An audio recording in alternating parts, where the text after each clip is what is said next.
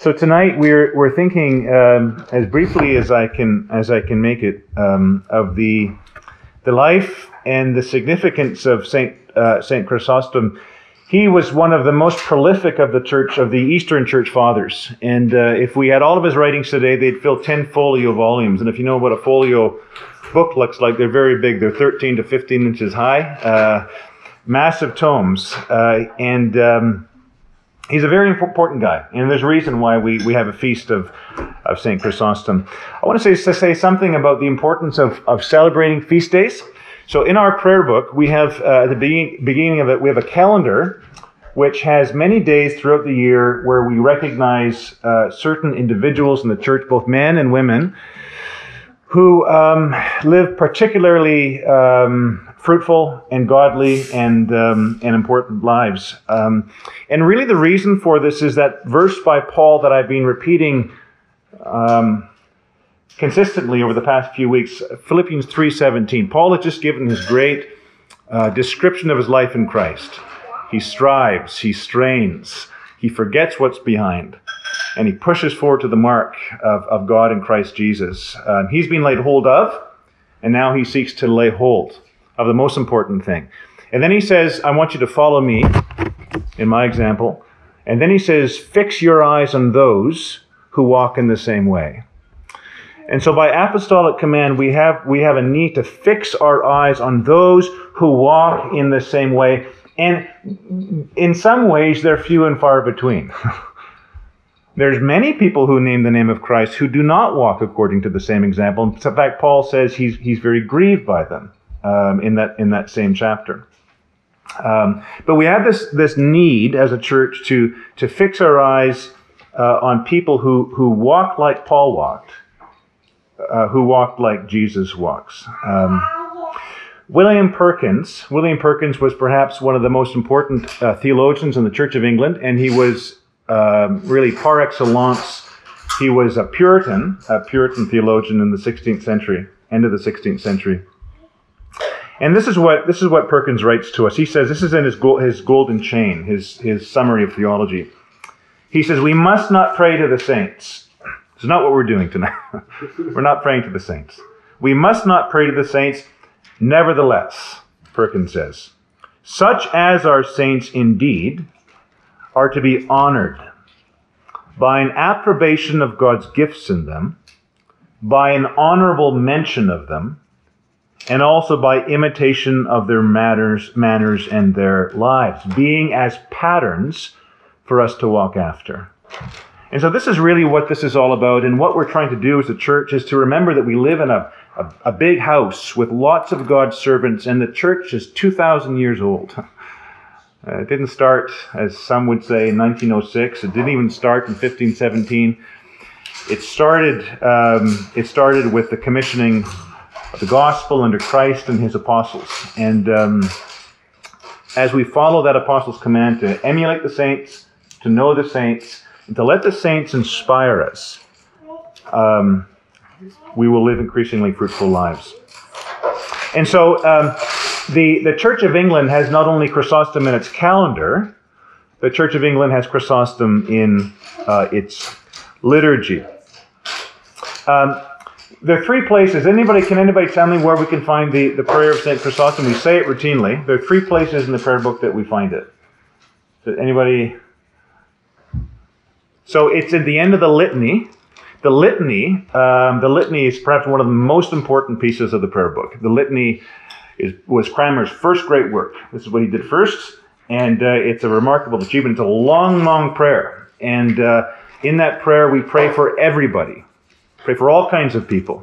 Uh, we pray for all kinds of, of disasters and sickness and diseases. We're taught to sympathize with people, and most of all, we're, we're taught to uh, we're taught to fear the Lord and to repent and to believe the gospel. Um, so at the end of the litany, we find we find the prayer of, of Chrysostom.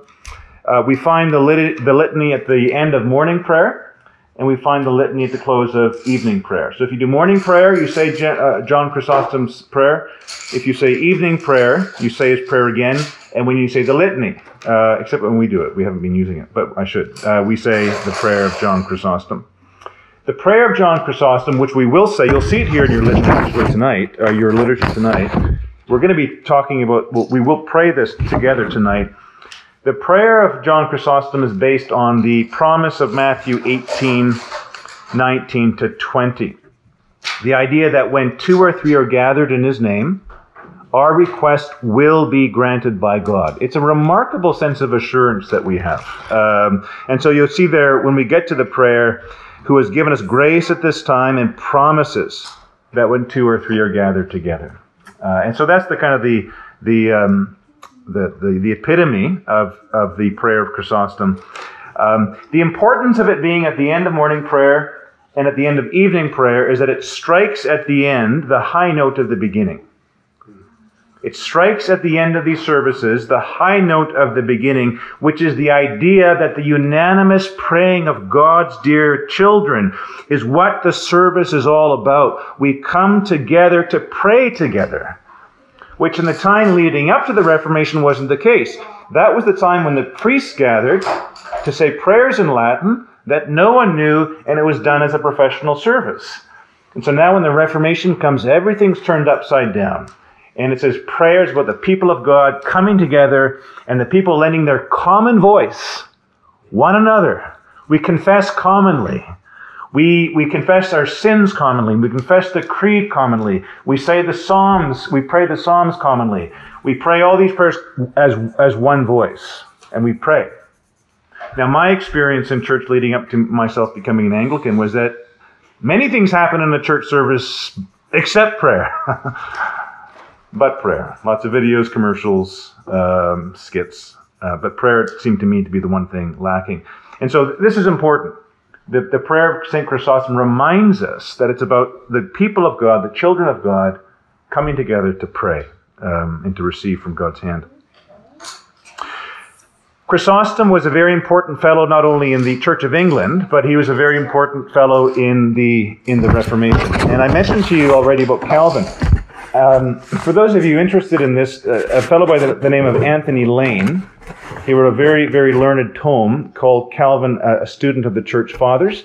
And he explores every nook and alley as to where John Calvin read the fathers. When I say fathers, that's the that's the um, the kind of the sub apostolic, just after the apostles, to you know the sixth and seventh century uh, common era the, the leaders of the church in those early years. Um, these individuals were very, very important to the reformers. They, they read them backwards and forwards.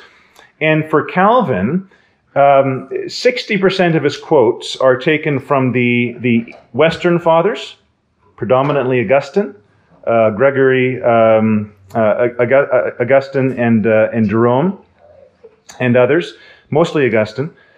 Um, but he quotes an awful lot from the Eastern Fathers as well. He quotes from uh, Gregory Nazianzen, he quotes from Athanasius, Basil, Cyril of Jerusalem, but his favorite, without any contest, is John Chrysostom. Calvin loved John Chrysostom, and so should we, as I, as I think. Well, who was John Chrysostom? Who was he? John was a Syrian. John Chrysostom was, was a Syrian. He was born in 349 in Antioch. Now, so when we think of John Chrysostom, we should immediately think of the, the Syrian refugee crisis. He's one of them. Another reason to open our doors, uh, and many more reasons. Uh, he's born in 349, born in Antioch. Antioch's just that right now current, it's in the southern uh, little bit of, of modern day Turkey. So uh, as the Mediterranean goes up the Middle East, it's right at the top there. And uh, Antioch was a very important center of Christianity uh, in his day and before. Um, he was a little bit younger than the Cappadocians. So if you know the Cappadocian fathers, Gregory Nazianzus, Basil of Caesarea, Gregory of Nyssa, he's a little bit younger than them. He's even younger than Jerome. Jerome was a cranky guy, and he actually goes after uh, Chrysostom uh, later in life, which we can't take up today. But um, younger than these guys, and born in Antioch. Now, Antioch was, the, was one of the great jewels of the Roman Empire. Antioch was renowned for its prosperity. It was renowned for its beauty. Uh, very important city. And uh, it was in John's time also predominantly Christian. Antioch was predominantly Christian. Now, if you know your, if you've read, you know, um, you've all read the Bible. Um, but you'll know that Antioch had, had apostolic pedigree. Both Paul and Peter were stationed in Antioch for some time. And uh, Antioch was also the very first place where the disciples were called Christians. Acts chapter 11. The very, and the people of Antioch knew this. They knew their pedigree, and they knew that this was the place where they were first called um, first called Christians. Christianus. Christianus is the word in the Greek from Christianos. It means Christ's people. They're Christ's people. Now, it's not likely that the Jews gave them that name because they wouldn't be quick to call them the Messiah's people. They wouldn't have said that. It was the Gentiles who says, these people are Christ's people. What a name to be known by. these must, these, these are Christ's people. It's a beautiful name. Um, those who belong to Christ uh, is what Christian, Christian means. Well, he's born here, Christian city. They're all very enthused about being Christians. And uh, John was a man of outstanding qualities, but he was not a man to suffer fools lightly. And that got him in a lot of trouble, uh, as we shall see. Uh, and he was constantly aggravated by the affluence of Antioch. Very wealthy city. A lot of wealthy Christians. And uh, in one of his sermons in the book of Acts, they rush out, they rush out of church often and they go to the gladi- gladiatorial games. They just loved it. In the middle of the one sermon, he stops preaching on Acts and he says, You can name all the names of the gladiators. But if I ask you, you couldn't tell me the names of the 12 apostles, he says. You know? When we think of that, it, it might kind of make us laugh at first until someone asks us to name the 12 apostles. So at an early age, John, he's educated, top shelf education. He's got some of the best educators, and uh, he's trained in, in rhetoric. That is, he's a public speaker. And if you're trained as a rhetorician in the ancient world, you're set up to be a civil servant to, to, to, uh, to be in a very important place in society. For some reason, John renounces everything. He renounces his education, he renounces his comfortable family life, and uh, he decides to become a monk in the Syrian desert. And so in 372, John heads for the hills.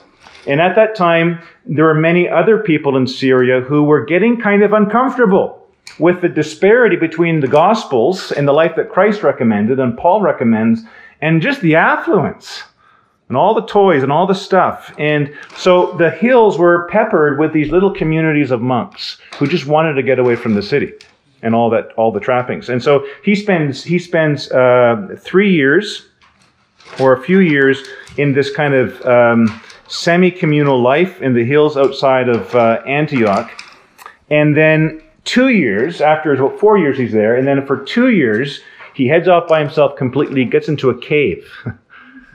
the contemporary historian says three times eight months. That is for, for, for two years. He was uh, by himself in a cave, just getting away from everything. And he was a real severe kind of monk. Like he did it seriously. No half measures for John uh, Chrysostom. And he suffered terribly. He would, he would expose himself to the cold. He would fast for, for obscene amounts of time, and he ended up damaging his, his gut terribly. For the rest of his life, John suffered from insomnia, he couldn't sleep. He suffered from, from the cold, he couldn't take the cold, and he, had, he, he suffered from a terrible stomach. Now, what does that sound like? sounds exactly like Martin Luther. And so he comes back to Antioch because he has to. He's, his health is completely collapsed. And uh, in 378, he arrives back in Antioch. And um, a couple of years later, he enters into ministry. John is ordained as a deacon. Um, and as a deacon at the time, what you did is you worked with the catechumens.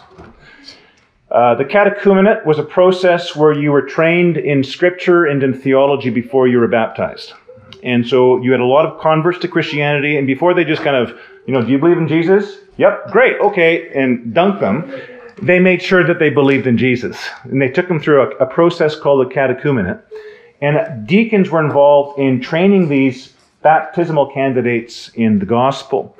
And he was also, as a deacon, they weren't allowed to preach. if you were a deacon in the fourth century, you, you, didn't preach. You preached as a presbyter or a priest, not as a deacon. Um, so he, he catechized people. He also worked with the poor. and he worked with the mentally deranged. Um, he worked with the widows, and John worked with the orphans. And it's in this context, in the thick of real human misery, he gets it, he gets it, he understands it all. Uh, that his voice as a preacher is especially formed, especially with a marked and pronounced sense of human sin and degradation and, um, and suffering.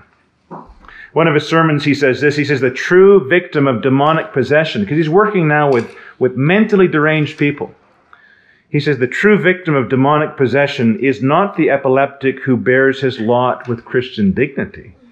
It's the man addicted to sensuality, greed, and envy. He sees it and he tastes it, and it comes out in his preaching. Not that he paints the life of Christianity uh, as an easy one. To be a Christian, he writes, we must walk on burning coals without being scorched. To be a Christian, we must walk on a naked sword without being wounded. it's a high call. For John, the, the life of Christianity was of endeavor, it was of sacrifice, it was a life of holiness, and it was a life of straining to be like Jesus. It's a hard life um, but one that was worth uh, pursuing. In 386 now, he leaves the diaconate and he becomes a presbyter. He's ordained a presbyter under Bishop Flavian. And once John Chrysostom is ordained a preacher, he just lets loose. He's been working with all this suffering and all this misery. He's been seeing in Antioch all of the, this, the opulence and the disparity of people claiming the name of Christ but not living it and it just comes out in a torrential uh, flood. One of his, uh, if, if, John was austere as a monk, if he was very austere and severe as a monk, he was also austere and severe in his devotion to the Bible. For those two years in the cave, his contemporary historian tells us that he memorized the Bible.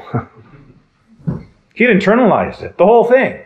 Genesis to Revelation. And so now when he's a preacher, he's a presbyter, he, he has this, this, um, this rhetoric, trained as a, as, a, as a speaker, trained as a rhetorician, and he's filled with scripture. And these two things fuse together. And John Chrysostom just explodes over the, the Eastern world. Everybody's shocked to hear this guy.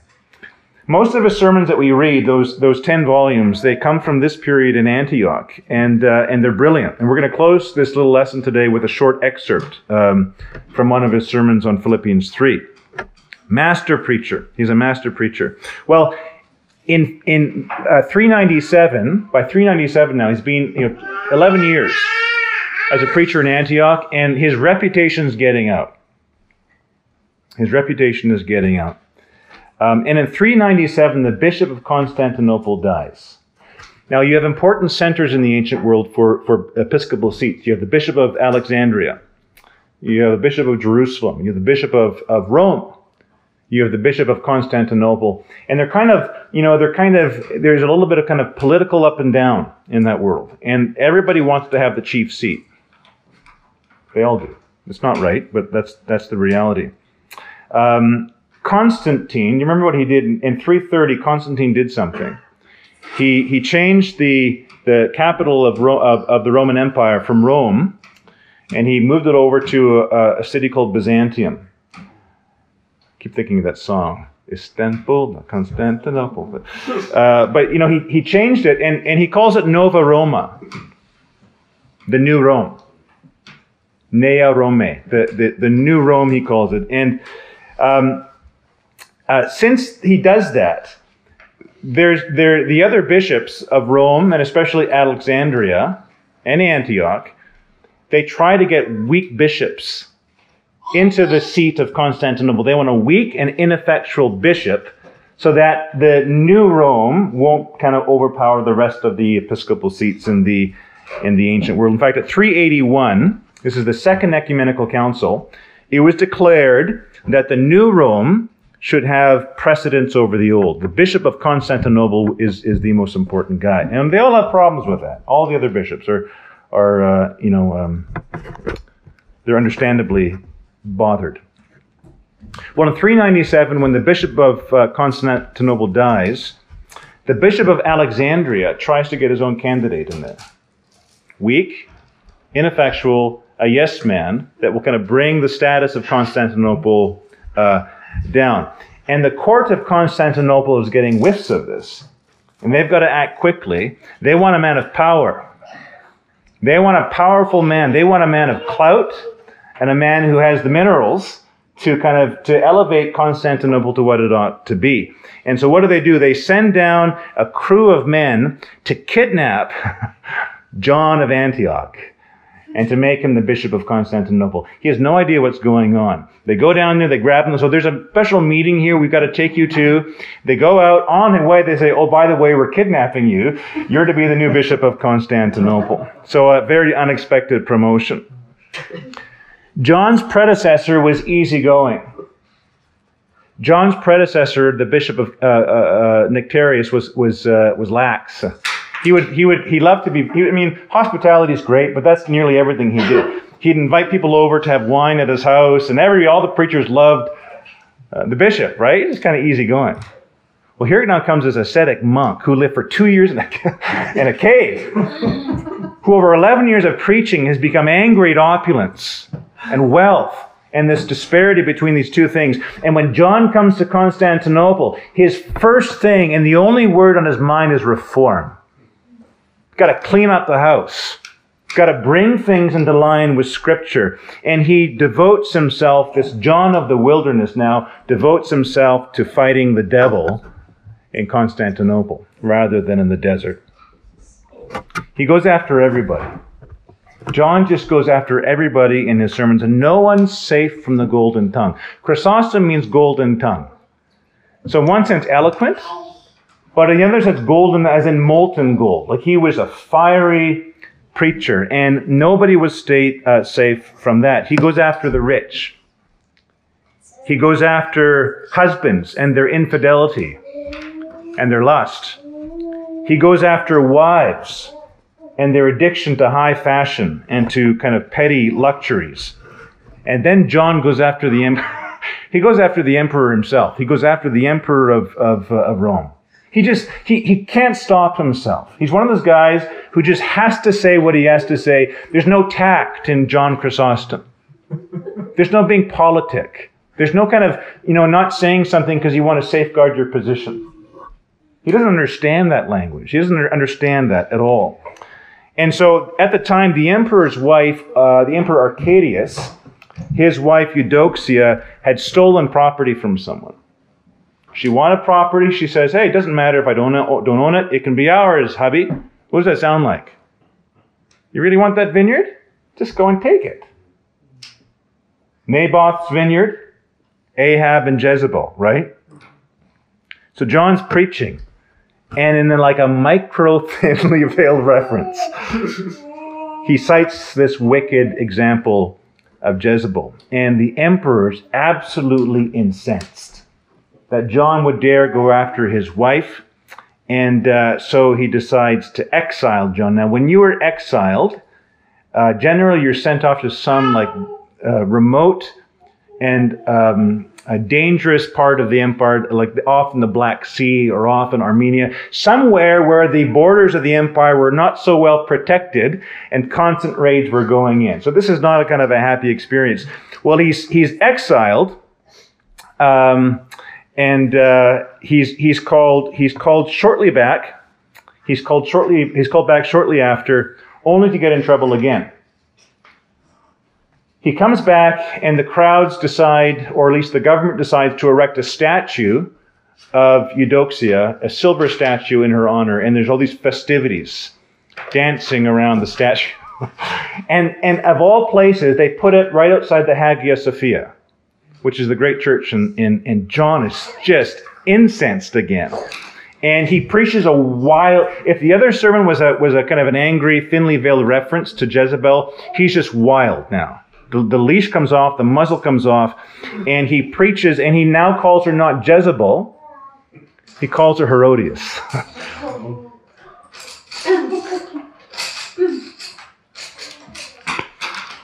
She's full of wrath, in the pulpit, John, with no attempt to dissemble whatsoever, He says, Again, Herodias raves. Again, she dances. Again, she demands the head of John, he says. Um, this time he's sent away for good. And John dies in pain and discomfort and exile in the year 407. What a man. A man who refused to um, compromise for anything. He was John the Golden Mouth, a man who preached the truth, but more importantly, he was John the Golden Souled, a man who lived the truth. There was no disparity in John the Chrysostom as much as is possible.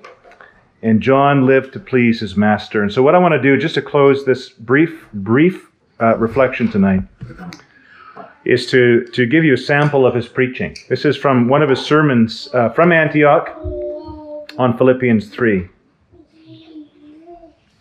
Chrysostom says, He then who thinks that all is accomplished and that nothing is wanting to him for the perfection of virtue, he can stop running as though he's apprehended all. But he who thinks that he's still very distant from the goal will never cease running. This then we should always consider, even though we have wrought 10,000 good deeds. For if Paul, after 10,000 deaths, after so many dangers, considered this, how much more should we? For I fainted not, Paul says, even though after so much running, I did not yet avail, nor did I despair. But I still run, says Paul. I still strive. This thing only I consider that I may in truth advance. Thus, too, we should act. We should forget our successes. We should throw them behind us. As far as one who runs differs from one who lies down, so far does Paul differ from us. See how great a distance it is that we must run over. See how great the ascent is. Look at the runners, how they live by a rule, how they touch nothing that relaxes their strength. How they exercise themselves every day in the palestra, the, the gymnasium, under a master, and they live by a rule.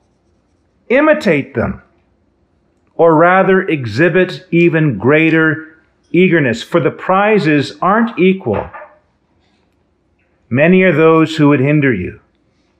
Live by rule Many are the things that would relax your strength. Make the feet of your strength agile again, lest the swiftness of your foot be hindered by the weight of other things. Teach your feet to be sure, for there are many slippery places, and if you fall straight away, you will lose much ground. Look upward, where the prize is the sight of that prize will increase the determination of your will. And what is the prize? It's no palm branch. But what? It's the kingdom of heaven, everlasting rest, glory together with Christ, the inheritance, the brotherhood, 10,000 good things which it's impossible to name. It's impossible to name the beauty of that prize. Gold is mire in comparison with that prize. Precious stones are mere bricks in comparison with its beauty. The crown is not here. It is in that bright place. Even now, we can see its rest. Even now, we can behold that quiet harbor where there will be innumerable good things, the which we may all attain by the grace and the love of our Lord Jesus Christ, with whom to the Father, together with the Holy Spirit, be glory, dominion, honor, now and ever, and world without end. Amen.